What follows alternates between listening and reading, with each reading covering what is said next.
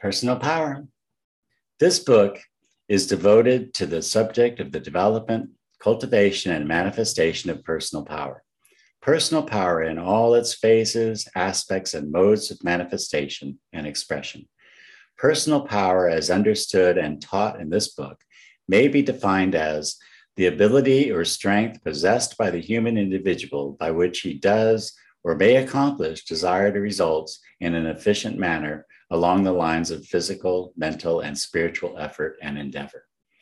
This book is not written with the purpose of reforming the world, nor of conducting a propaganda for the advancement of some particular creed, belief, body of teaching, or doctrine, nor is it written on behalf of any particular organization, cult, society, or school interested in enlarging its membership or in spreading its doctrines. Instead, it is written for you, you are the individual in whom we are interested and for whom this instruction is intended. You have been attracted to this book and it to you by reason of certain ever operative, though little known laws of life and being. You have long awaited and the coming of this book.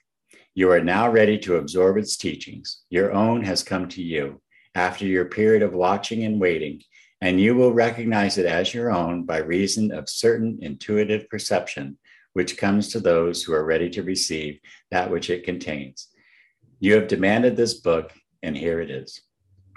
This book is different in many respects from anything that you have ever read. A careful and earnest study of the truths presented in it will work a marked change in you, though you may not fully realize it at this time. You will never be exactly the same after its reading it will have left its indelible impress upon you. You may come to think that you have put it aside and that you have no further interest in its teachings, but you will find that certain memories of the statements contained in it will abide with you, and that echoes of its teachings will ring in the ears of your mind. In the words of Whitman, its words will itch in your ears till you understand them. Its basic truths and the suggestions as to their application will stick in your mind as the burr sticks in the fleece of the sheep, which has acquired it in its wanderings. You can no more escape from the influence of the truths presented in its pages than you can run away from your own shadow. At every turn and crossroads of the path of experience hereafter, you will find yourself almost unconsciously applying the principles of this instruction and employing some of the methods taught in it. You are hereby warned that such will be the case, if you are not willing to experience such results, now is your time to put away the book. If, however, you decide to proceed with the reading and study of this book, we have several suggestions to make to you. You need not expect to master this instruction at the first reading. There is more solid food contained in it, many things requiring careful mental mastication, digestion, and assimilation. You will need to read the book several times from start to finish, with intervals between each reading. Yet the instruction is quite simple, and at each reading, you will acquire many important facts, principles, and methods. The proper way in which to read this book for the purpose of study, in which to extract from its pages that which is condensed in them, is to start by reading it carefully from beginning to end, but without trying to memorize any particular portion or to impress any particular detail upon your mind. Then lay it aside for a short time while you think over its teachings in a general way.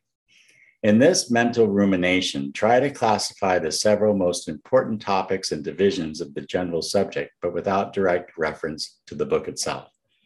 Having done this, take up the book again, and this time carefully absorb each and every phase and feature of its instruction Take your time in thus rereading and restudying it. You will find something new in this book each and every time you take it up, no matter how many times you have previously gone over it. Finally, you are not asked to accept as true the instruction contained in this book merely because we have asserted it to be true. You have at your disposal the means of testing and proving the truth of our assertions, the test of actual application, experiment, and experience. If you will earnestly and persistently put into practice the principles and methods set forth in it, you will find yourself actually manifesting and demonstrating the results logically flowing from them. All that you are asked to do is to accept, at least tentatively, as a working hypothesis, the general principles announced in this book and to adopt as a working plan the methods it presents to you. Reserve for yourself the right to accept or to reject either principles or methods or both after you have subjected them to an honest, earnest, faithful, diligent, and persistent trial in actual life and work.